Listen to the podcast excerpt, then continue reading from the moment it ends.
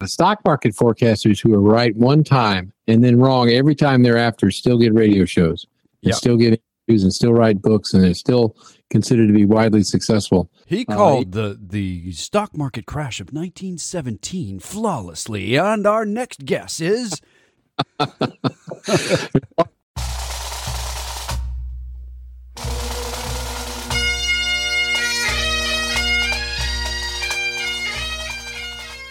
Once more unto the breach, dear friends, else close the wall up with our English dead. Good morning again, ladies and gentlemen, boys and girls, and welcome back to The Personal Wealth Coach, starring Jake and Jeff McClure. Jeff is coming back to the microphone from our break, but uh, I am here. If you would like to join the conversation with us, you may uh, email us at either jeff at tpwc.com or jake at tpwc.com. Good idea. Good idea. Yeah. To email us. You will give us something to talk about. Thing happened in the economy. Uh, you, you, we missed part of what you said there. Could you say that again? You know, we don't have much to talk about because nothing happened in the economy this week. Nothing. Nothing at all. This podcast is called The Personal Wealth Coach, and that's also the name of an SEC registered investment advisory firm based in Salado, Texas. Now, the fact that it's registered with the SEC doesn't mean that the SEC approves or disapproves of anything, nor the, neither does the secretary, whoever the secretary is. And this tape will destruct after it's listened to. You The- dated yourself. This tape will destruct. Your podcast tape is about to self destruct. That's why you can't find the tape in it anymore. it already has self-destructed because it's too old. And uh, the information that we do present in this podcast, we get from sources we think are very reliable, but we don't make any guarantees as to the completeness or the accuracy of that reliability or anything else. We just do the best we can. The information that we're providing during this podcast is not considered investment advice. This information is educational because investment advice means that we know exactly who's listening and we can custom tailor all of our advice to them. So prepare to be educated. The break even, the, the thing that theoretically spooked the market and caused it to drop 2.45% the S&P 500 this week was the break even point for inflation. That's an interesting point I want to make. There's a lot of indicators out there that have good forecasters like the the steepness of the yield curve, the yield on the treasuries, uh, oil prices. If you put take all those together and get it, if they start confirming each other, uh, leading economic indicators, for example, those are good forecasters. However, one of the worst forecasters out there is the break-even point. Yeah. And the reason I say that, in 2010, difference between TIPS, Treasury Inflation Protected Securities, and traditional 10-year securities, 10-year Treasury securities, was 2.16%, which means that in 2010, that indicator was forecasting a 2.16% inflation rate in the future. And instead, what we've averaged is about 1.3 or 1.4 or less during the rest of that time. As a matter of fact, it continued to forecast higher inflation than actually happened and continues to do that. The fact that it's up to 2.16, I think it is today. Yeah, 2.16. And forecasting, in effect, 2.16% inflation. If it's as accurate as it has been in the past, then we'll have low inflation in the future. Right. I agree with that. That the decision making process that leads to this sort of inversion where where, where people are are they're, they're reacting to a fear that tends to be like a twitter response to a scandal of some kind it's going to be overblown way beyond what the long-term feel of the thing is or vice versa like the me too movement when it first started it didn't start as a roar. It didn't start taking down celebrities and politicians for uh, making very nasty remarks and so on for a while. So if you had tried to look at some kind of an early big response by a lot of people, you would have seen nothing. It's kind of like the pandemic for in the United States. For 2 months after the pandemic was a big deal and we were we were talking about you know, phase one of the deal with China for the trade war. We said at the time that we believed the only reason why they were signing was because they didn't know how bad the pandemic was going to be over for them. Uh, they were shutting huge chunks of their economy down, and they nobody knew how long they would be shut down. At that point, the majority of the opinion was this is never going to come to the United States. So they signed the deal.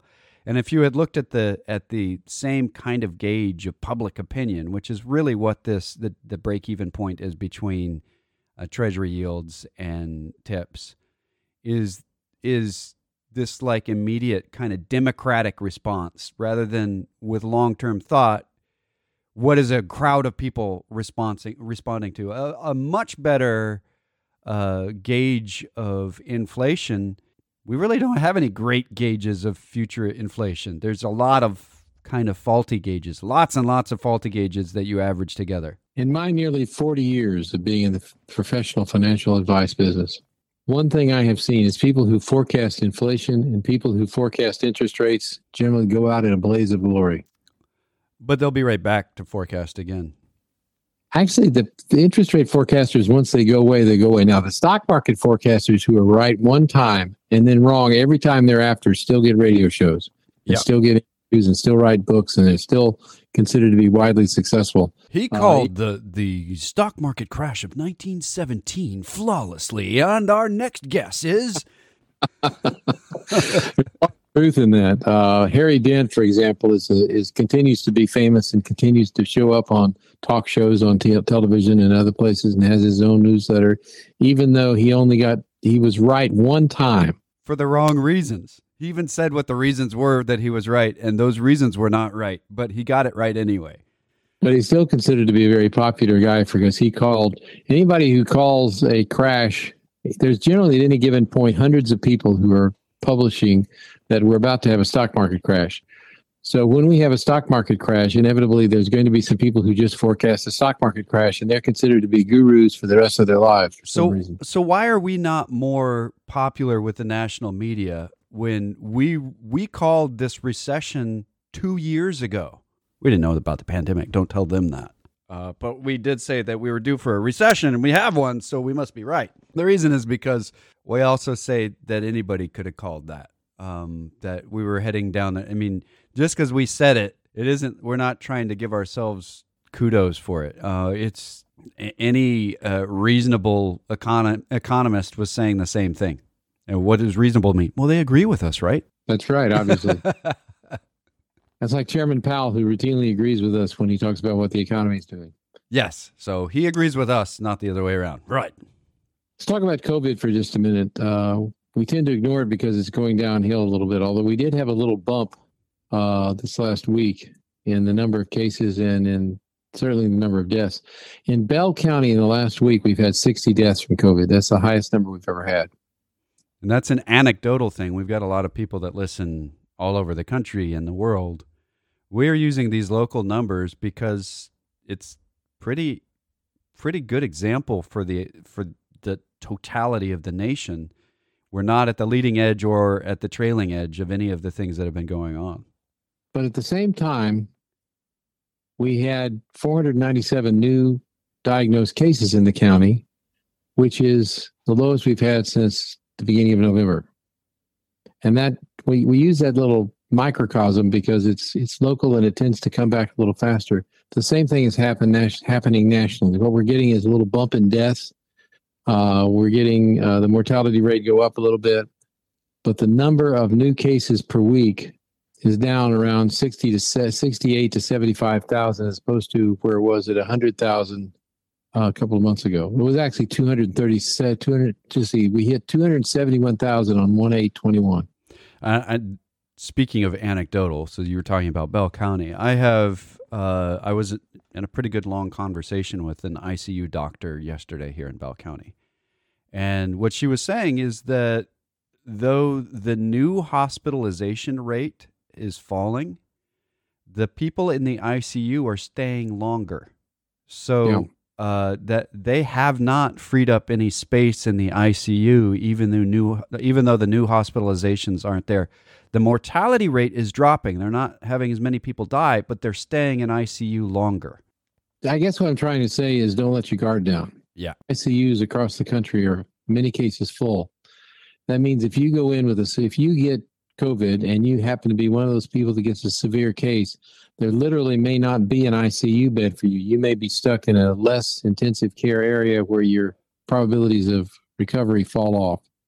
Yeah. So wear your masks. Keep keep that up. We're almost through this. We can see the light at the end, but this is when people tend to make the mistakes. When they're saying, "All right, I'm tired. We're almost done. We're almost done. Let's celebrate." Well, don't celebrate yet. We're almost there.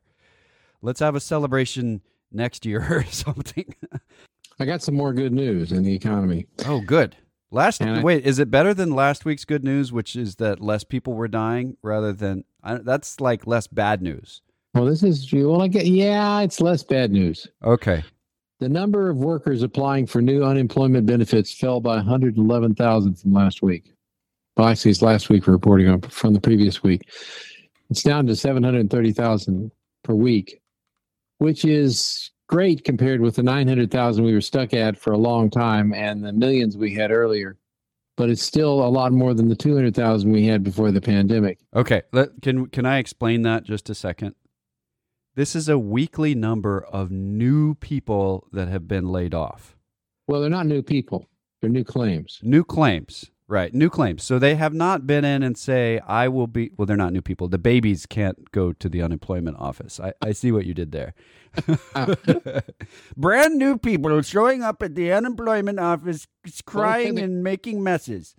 They're coming out of the clone vats. Um, in a normal week, what is normal? I don't know what normal is anymore. In a week before the pandemic, we were averaging around 200,000 people a week got laid off in the United States. When you think of the 150 to 160 million workers, that's not a whole lot. But weekly, you know, you can see there's there's a lot in there, and the people are getting laid off. Okay. We've been hovering at the new weekly claims around 900,000 people for several months. We had a dip in the summer where it dropped down and those numbers started coming down and coming down and we said, "All right, this is this is not the end, guys. This is we need more stimulus to bring these numbers down." And we're this is the point is that the stimulus is hitting and we're seeing the numbers come down. Um, this is not something we want to stimulate forever. That's bad for economies, horribly bad for economies. But when you're in a situation like this, this is the flip side of the coin from what the Chinese did. Chinese went full draconian. We're shutting down the nation. Any area that has it, if you're walking the streets, you're going to jail. And that's verifiable. You can look at how they reacted to that. We didn't react that way. I don't think anybody wants us to react that way. Fines of $500 for not wearing a mask had enough people upset. Can you imagine if people were going to jail? That would just, we wouldn't be able to function. So they were able to shut that down where we're doing the other way around. We're saying, how do we, st- let's use the carrot. Let's use the, the, let's stimulate the money into the economy. Let's get these people spending, tell them to stay home, keep spending. And it's having a much slower reaction than the draconian thing. And the same people that were upset about somebody getting arrested for wearing for not wearing a mask might be upset about free money going out to everyone. But I haven't heard a single person complain about receiving the check. Have you? No, I really haven't. I hear a lot of people saying we're spending too much, and, and I say, "What'd you spend your stimulus on?" Oh, we got this great news, and then they talk about the thing that they spent the stimulus check on. I'm like, "All right, well, it's when people are complaining about the traffic's too bad as they sit in it. You are the traffic. Um, so we can't continue to stimulate at this level forever. That'd be really bad for us as an economy. We would not be able to function well. That'd be a that'd be a form of socialism at high degree. However, short term, it is a requirement to keep us from destroying the very tools that we use to make a living when we're not in the middle of a pandemic. And that's vital to understand that if we lose those tools, if the business shuts down and they auction off, literally are auctioning off the tools of their trade, it's much more expensive to get them back than it was to sell them. That's just the way this works. And there will be a shortage of them at the time that that happens. So the government stepping in to say, you you maybe have to have your doors shut or you're maybe having low business, but how do we stimulate you enough so that you're around so that we don't have to spend tons more money to get the tools of your trade back to have a functional business? Boy, that was a that was a long-winded rant on my part. Sorry about that. There's another aspect. This is kind of weird. First off, we're having these layoffs continue at 700 some thousand per week, which is a tremendous number of people to be laid off, which indicates that businesses are shutting down and they're laying off people. And at the same time, we're seeing a tremendous demand for blue, what called blue collared workers. And businesses are reporting from all over the country in surveys and anecdotally that they can't find enough workers to get the job done. For example, warehousing. All this ordering that's going on and all this delivering that's going on, all that stuff has to be put in warehouses and then has to be pulled back out of the warehouses to put into the shipment to your house. They can't find enough workers. Can't they can't find enough workers in construction. So that sounds like a contradiction. And the initial reaction is, well, we shouldn't be paying so much unemployment. Well, in fact, we should be paying the unemployment. What happens is, if you're working, if you were working at a restaurant and you've lost your job because you're a waiter, the entry requirements to be a waiter at a restaurant or be a busboy at a restaurant are you, you able to be able to walk and able to clean yourself up before you present. They don't call them bus boys anymore. What do they call them? Um, people that clean up. I don't know. They, they don't call them boys. That's for sure. I don't think they call them bus persons either, but it's not bus boy. That's that's from your your childhood, I think. But at any rate, the people who work in restaurants have very, very low entry requirements. Now, to go to work in a, and they, they make well in most cases they make rel- relatively low incomes. In some cases, they, in some cases they do really good income. But the point is, if you want to work in a warehouse, for instance, you can't. You're not just lifting boxes. Most of the people who work in warehouses have to operate machinery, and then they have to receive a certification to operate that machinery before they can be hired. And the warehouse owners are not paying people to be trained. You have to, if you want to work in a warehouse running a forklift, for example, you have to go through a course that's relatively expensive, if, particularly if you're out of work. And in that course, you become a certified forklift operator. Then you can apply for a job at a warehouse and probably get hired right away. The same thing is true in the building trades. You can't just walk on. There are very few jobs in the building trades that are very, very that are low skilled, no certification jobs. Even operating, even the person who hammers the boards together has to be certified in many cases, have a certificate that says he's doing this safely because he's operating a piece of equipment, a nail gun, and he has to know what he's doing to get the boards nailed together correctly. So, and the the big bottleneck is in the highly professional people, the electricians and the plumbers, and the people like that, and the concrete pourers. So what we have is a transition that's going on in the country right now and a kind of conflict that's going on. We used to have a lot of people working in low skill, no entry requirement jobs. And we just don't have very many of those jobs anymore. What we've got is medium skill jobs that require certification. And so you've got a lot of people.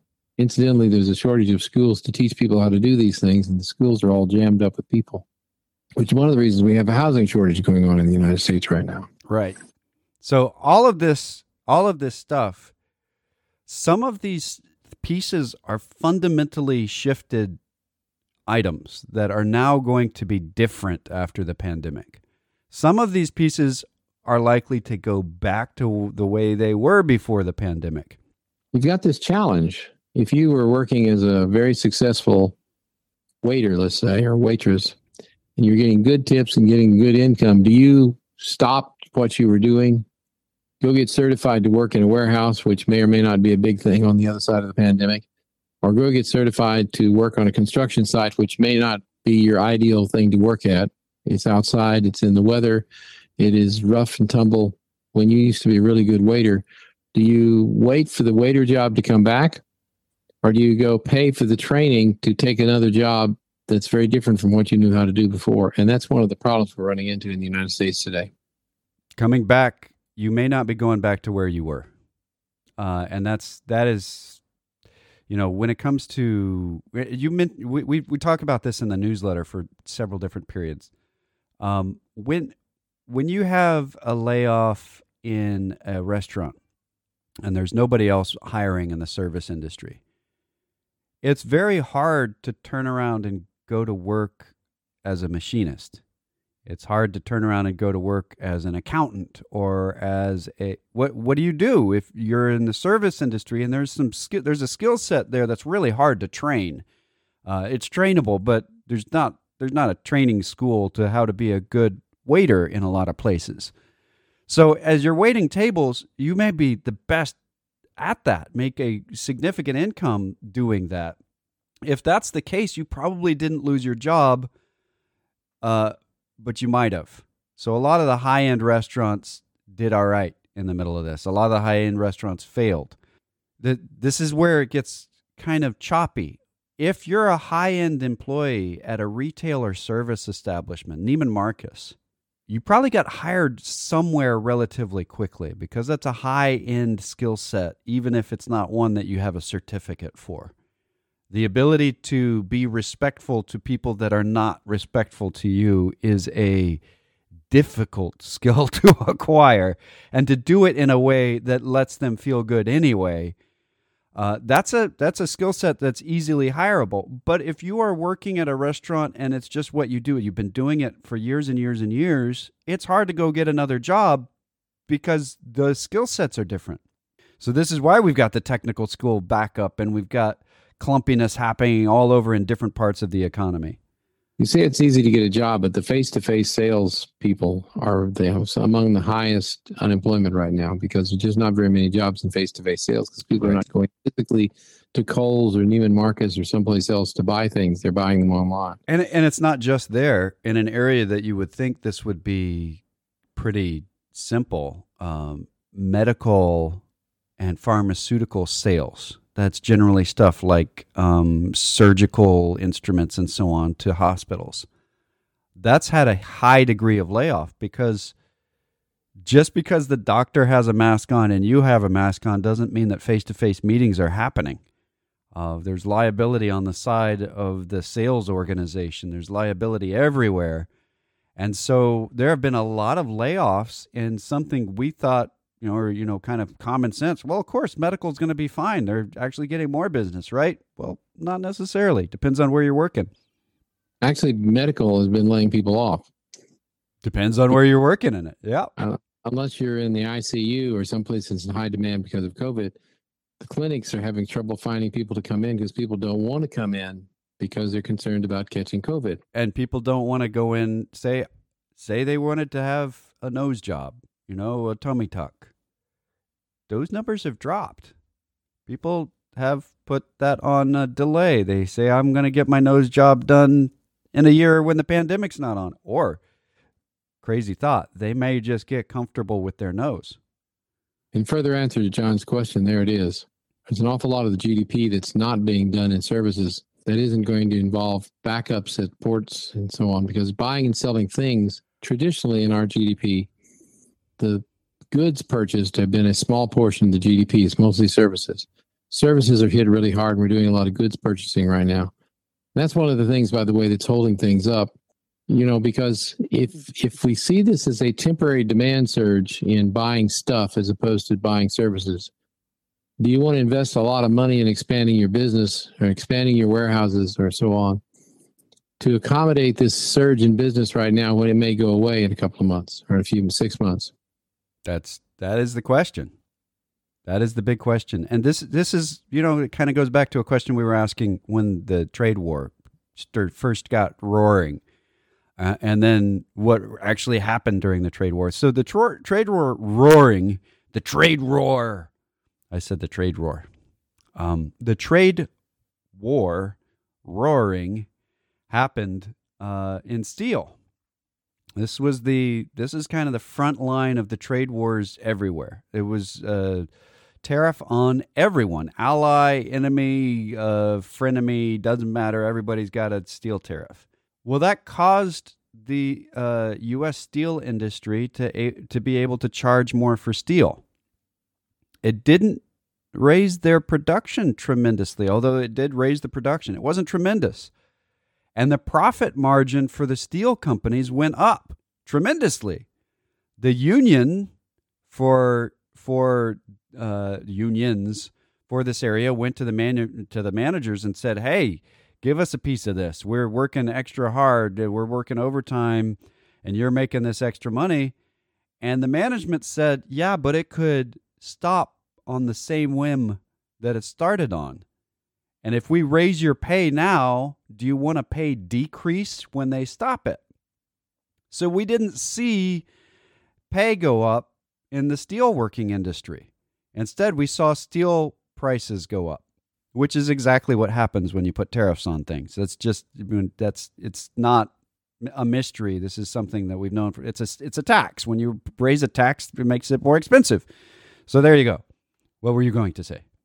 Well, it kind of dovetails into what you're talking about about tariffs. You know, we put the tariff on Canadian lumber and uh, tried to put the pressure on them. So the Canadians responded really in a really interesting fashion.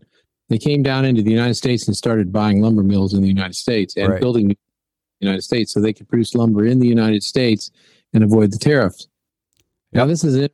One of the interesting things, and it has directly to do with investment. One of the first alt investments that was very popular was timber property.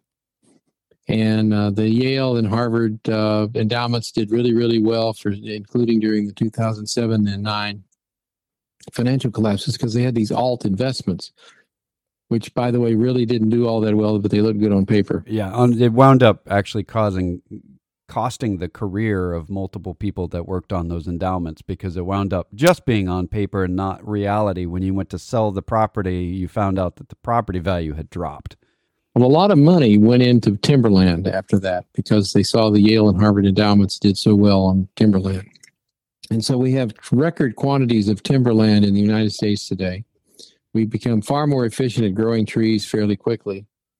And the funny thing is, tree prices are down to where they were in the 1980s. In other words, the lumber board prices, the lumber prices for trees growing on your property is so low that in many cases it doesn't cover the taxes on the property. Now that sounds a little strange. Meanwhile, if you because if you go to Lowe's or Home Depot or someplace or your local lumber company and you try to buy timber, you try to buy boards, you find they're the highest price you've ever seen, and they are at record prices. And the, but the money is all being made in the lumber mills. The lumber mills only have so much capacity. Right. They're not. And, they haven't been making new lumber mills. In fact, about a third of them have been purchased up over the years, and it hasn't been too recently, although some of it is recent by Canadians. About a third of the lumber mills in the southern United States, which is where the majority are, are owned by Canadian companies. And that's the result mainly of the tariffs. Now, this is an interesting point, and this is the practical application of this. Alternative investments may do well on paper for a while, but they're scary. They're just flat scary.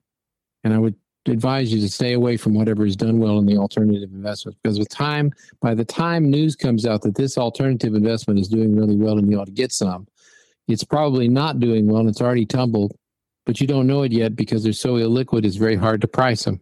Yeah. And right now, where you invested in, did you invested in timber when that was a popular thing to do, timberland, a sure thing. I saw advertisements for it and recommendations for it, and you had alternative investments in timberland you would probably be hurting for certain right now. It's kind of like when the real estate boom occurred. Many of you don't remember it. Back in the 19, early 1990s, people were investing in real estate limited partnerships and REITs and real estate investment trusts because real estate boom was underway. And in many cases, when they finally backed out of those things, they had tremendous losses. In some cases, losses that weren't tax deductible. And there, there's a another similarity here in that that particular real estate boom was centered on some tax credits that corporations were getting for building. Uh, when you incentivize or disincentivize actions, it's funny, people actually follow those things. So these credits were being given, and people were, companies were building way too much real estate uh, on their real estate, even though they did. What was it you used to say when you space for rent. You just drive down through Austin and you could look through one window and out the other everywhere because everybody had built it. It caused Austin to have a real estate collapse that was later the reason why it was so cheap for so many companies to come and base in Austin. There's a new kind of office architecture called see-through buildings. That's what it was. That's the joke you used to tell all the time. Because you could drive down through there and say now leasing, the line now leasing sign would be hanging on a building, and you could see in the front and out the back because there's nobody inside. Yeah, well, it, that's the case now. It doesn't say now leasing on it, but you can see out the back there's nobody inside just for different reasons. The alternative, the whole issue of investing, and we, this takes us to GameStop and Bitcoin and things like that. And what's that other dog dog coin or Dogecoin? Doge. Doge. Doge. There's a fundamental truth that you can depend on over time. In short, in short speculative bursts, you may see this violated, but there'll be more people lose money than make money when this happens. And that is if you look at the underlying economy, you look at the underlying reality of what's going on in investments you want to make. Is it actually creating utility and making money, or is it simply rising in price? And if you buy something because it's simply rising in price, be prepared to get burned and get burned badly because it's going to happen. And what's likely to happen, this is if you're buying something because it goes up, the logic follows that you will sell it when it goes down. Uh, and we see it happen so regularly. This, everyone knows the saying buy low, sell high. If you can actually use that when the pressure is on, that's where the rarity comes in. That most people can't do it. Even professionals in investment, they get panicky when the world is panicking. They get extra brave when the world is extra brave. Trying to find that equilibrium in decision making around this stuff is hard. It's hard for anybody. You but you said, uh, well, let's see. How many years have you been doing this? 1982. So you're right up there at 39 years. Yep. 39 Yep. years you've been doing this. But I was privately investing before that. Right, and you were private. How do you feel when the stock market drops 50%? Just got to walk through it. Is that really how you feel, or do you still feel a little twinge in your gut and you go, oh? I know what you say to yourself. Well, actually, there was a time when I got knots in my stomachs when I saw when I saw the stock market drop fifty percent. There's a couple of things we have going for us. First off, our clients we've managed to brainwash them into believing they should hang on and not sell when the market's low. Be very, very well diversified and don't sell when the market drops. And I have a lot of faith in them, which I didn't used to have. And the other thing is, I know that when you get a fifty percent sudden fifty percent drop in the market, because I've been through enough of these, that is an opportunity to buy because it's going to come back because the United States economy hasn't collapsed. And we can talk about whether or not we're likely to get one at a given point, too, by the way. Right. And there's a simple answer to that yes. Well, Are we likely, uh, is there a likelihood that's that we will have a 50% drop in the stock market in the next 10 years? I would say yes, it may or may not happen. I, I but it might not. The point is, every major market collapse we've seen is when either a major asset class, and I'm talking about a made not not something small like GameStop or Right. Right. Soars outside of reality. In other words, it's the what I call the wily E. coyote syndrome. Enron. Well, Enron Enron looked like it was making profits, but it wasn't. But the point is, when the economy tanks or starts down, the economy itself starts down, profitability in the company starts down and continues to go down, and it looks like we're getting a real, honest to God recession going on, and the stock market continues up. That is a very, very bad sign. That means that the stock market will wake up and say, "Whoa, wait a minute! I just ran off the top of the I don't know. Is Wile E. Coyote a dated thing now because people don't see Roadrunner as much No, as we we still we still know who that is. I think if you've got a listener that doesn't know who Wile E. Coyote is, they just need to go and watch some Wile E. Mhm. Coyote cartoons right now. Basically, you're in the position when the economy has sunk. When the remember the economic growth underneath the stock or a set of investments or an asset class is what is driving the price of that asset class ultimately. Temporarily, you're going to see people buying and selling driving the price. In the short term, the market is basically gambling. In the long term, it's an economic monitor. And if you if you're in the position where you're buying into the market because it's been going up or because it's stocks are splitting or whatever you're doing, while the underlying earnings and underlying profitability is falling, then you're in the position of Wile Coyote who ran off the top of the mesa and suddenly whips out this sign that says "Oops" Or yipe. Yipe. or "Yeah" or something, and he's about to fall. He's about usually carrying an anvil, and he drops the anvil as he's falling. The anvil doesn't fall as fast as he does. And it lands on his head. Yeah. on his head. So, for instance, GameStop has very low earnings, and it's a hundred and some dollars of. It's a hundred, I think, a hundred and one today. By very low earnings, it means it went through negative and and is and just kept going down. Low, low, low earnings. Dogecoin can't be used to buy anything. It has no use whatsoever except as a speculative vehicle. Uh, Bitcoin is in effect the same. In effect, the same thing. It- theoretically, you can buy things with Bitcoin, and I know Elon Musk said he might be selling cars for Bitcoin at some point, but he doesn't at the present. And there's literally no active use for the for Bitcoin. Do you know what he said this he week? Even though even though Tesla just bought several billion dollars of Bitcoin, and they made a massive profit in the deal. He said this week that he doesn't think that there's a future for Bitcoin. I agree with him completely. And I do too. I mean, he understands the math behind the encryption of Bitcoin, which means that it's going to go away at some point. It has to because our encryption is getting better and it won't be keeping up with it. The other thing is when you invest in something, the question is, what do you do with that? If you're if you're buying a, a basket of stocks that's well diversified in the United States economy, where the companies are making profits, they're creating something that people need and they're selling it for a profit there's a reason that that profit is there and there's a reason that they're going to do well. And you can take a look at the profits and their likely profits into the future and say would i buy this it's a question that uh, that i've heard from many different gurus in investing that are very accurate over the years. If i could buy the whole company would i buy it at the price at this at this stock price if i could buy the whole company if i had enough money to buy the whole company would i buy it in other words would it be a good purchase to take this company private right now if it wouldn't it's probably a bad idea to buy the stock with asset classes, by the way. I agree.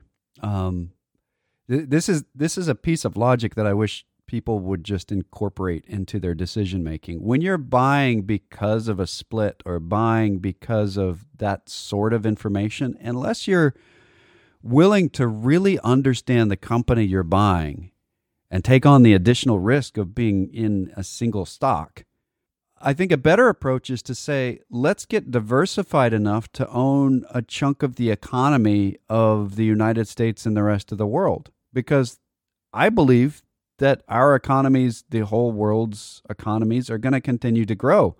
There are definitely places that are moving backward in time, but the places that are moving forward are, are pulling the whole world with them. Uh, China is growing. We will be back in growth. We're almost there now. I believe that this quarter we are in growth. Uh, even though we've had a tough, tough quarter, we're not like the Europeans who are almost certainly at a re- in a recession at this point. Again, they've had the, they're in the double dip. Uh, I believe that the economy of the United States is going to continue to get stronger as we move forward. There are definitely hurdles tax law changes, inflation, low productivity. Those are all things that we have to keep watching and we have to keep fighting the good fight on. That's just par for the course. There's never been a point in history of the United States that those weren't dangers that you had to fight against. Just keep that in mind. It's not like we suddenly have a new monster rearing its head that has never been here before, barring the pandemic. And that's actually been around before other pandemics have. This is something we can use history as a guide for. And I see a lot of people in the United States, I see a lot of people face to face that when compared to workers of the rest of the world, there's absolutely no comparison. The United States has the best workforce in the world. And that's not going away. We've lost some ground on market share to, to China in the pandemic, and that our manufacturing has been shut down longer than theirs has. But we're coming back and when we come back i hope we do it with a vengeance. That's our that is our history. If you'd like to ask us a question and actually have us talk about it on the air um, you may email us at jake at tpwc.com or jeff at tpwc.com we've only got about 15 minutes left till the end of the second hour here. So if you'd like to email now is a good time. Jeff or jake at tpwc.com We'll be back on the other side.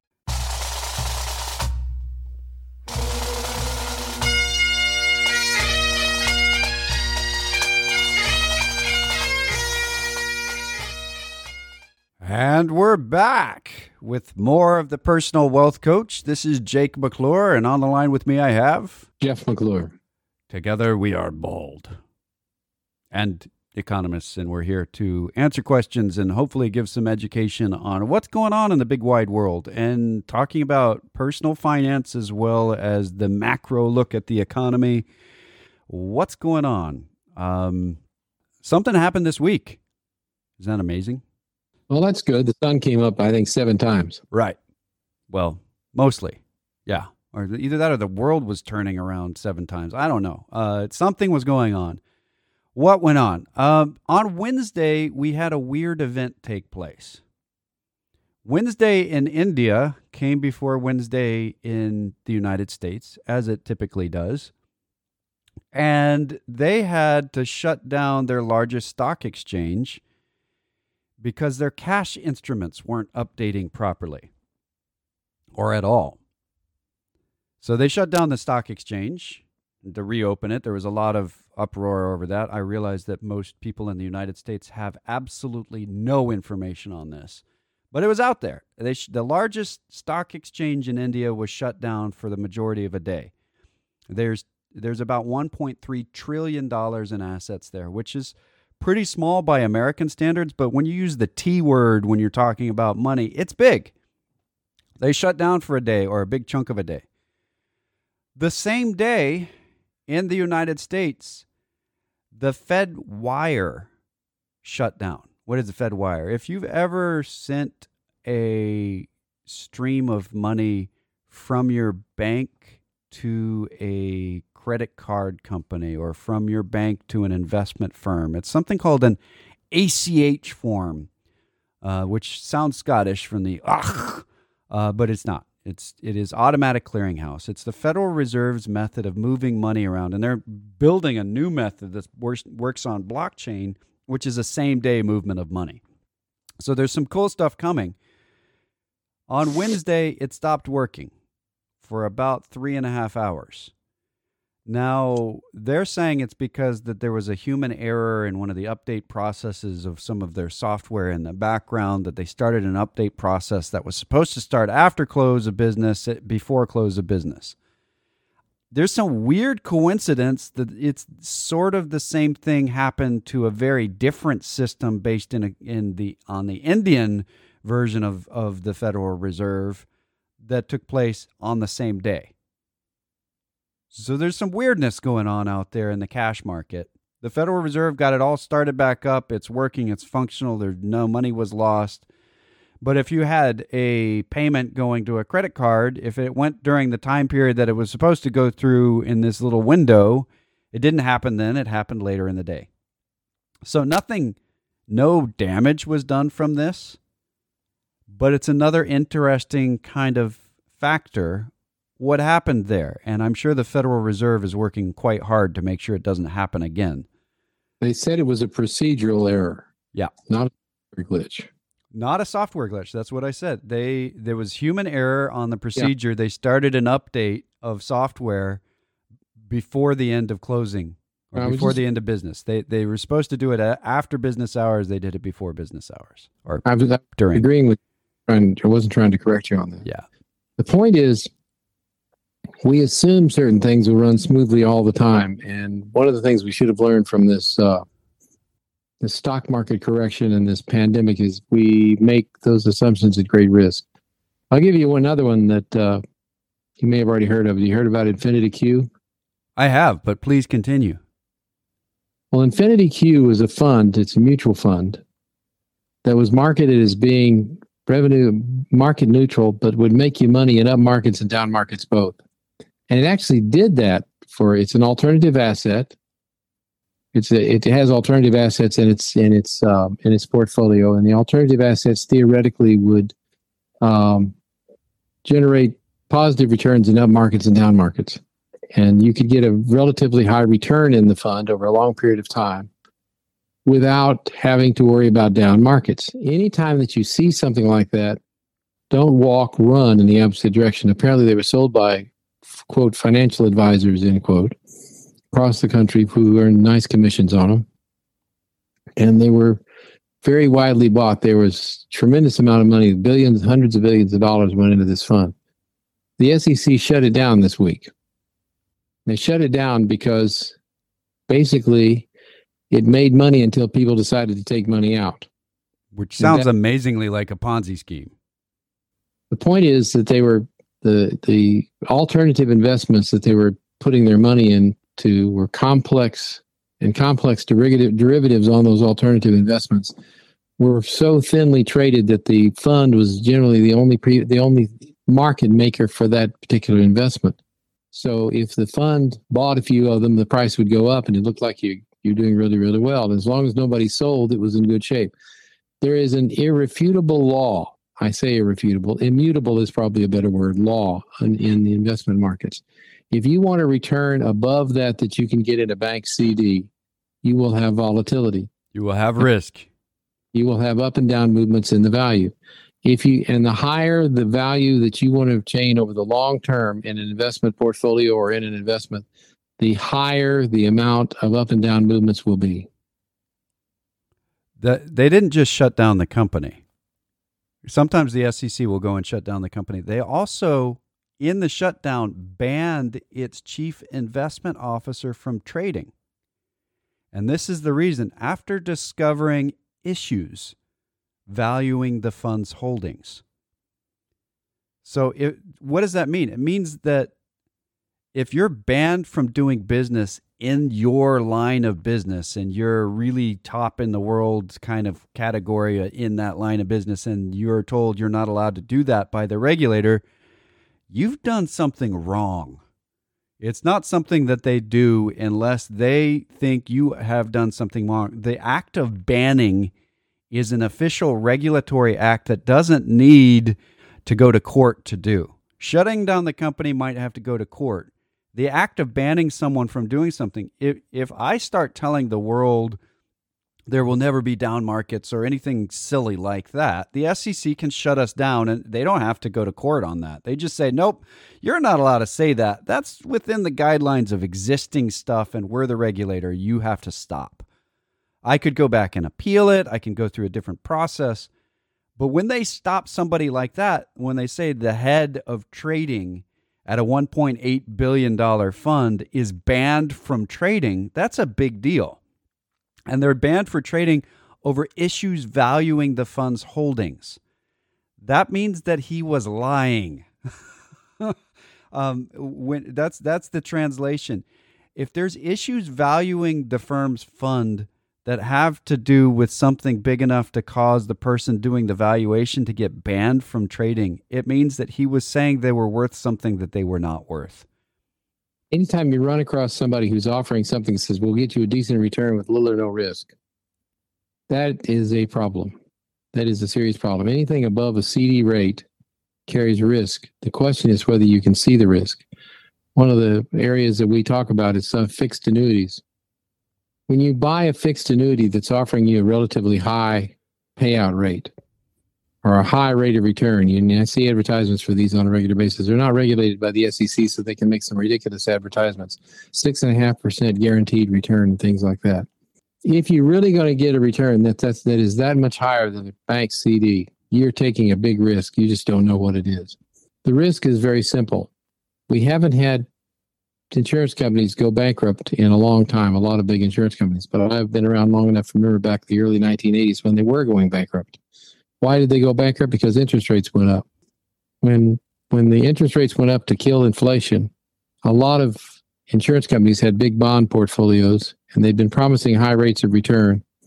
And even though some of them didn't go out of business, a lot of them got hammered really good when they didn't pay the returns they promised we're at a record we've had record low interest rates in the united states and interest rates are almost certainly going to rise from here. That means that the portfolios held by those insurance companies that offer those annuities with really really high payouts are going to see their portfolio shrink. And it's going to and alternative investments alternative meaning bonds and stocks probably will show a higher potential rate of return than the annuities are showing at this point. People will start to take their money out and that's when you find out whether they're any good. The important thing to recognize in the stock market, you may see the ups and downs, but if you're in a reputable broker, broker dealer firm, the broker dealer firm is protected by the SIPC. The, the price of the securities inside are not protected by the SIPC. But the fact that if the broker dealer goes out of business, is your, will your securities still be there? That's protected up to five hundred thousand dollars by the SIPC. And there's more details to it than that. You need to look at them. But the the point is, your bank is protected by the FDIC, not the bank, but your bank account is protected by the FDIC. There is no federal insurance agency that backs insurance companies. They they have insurance agencies that back them, but it's other insurance agencies, and there are state level uh, functional equivalents. Sometimes they don't work very well together. So if one is failing in a state and they have assets in another state, they states have arguments over whose fund is supposed to bail out whom.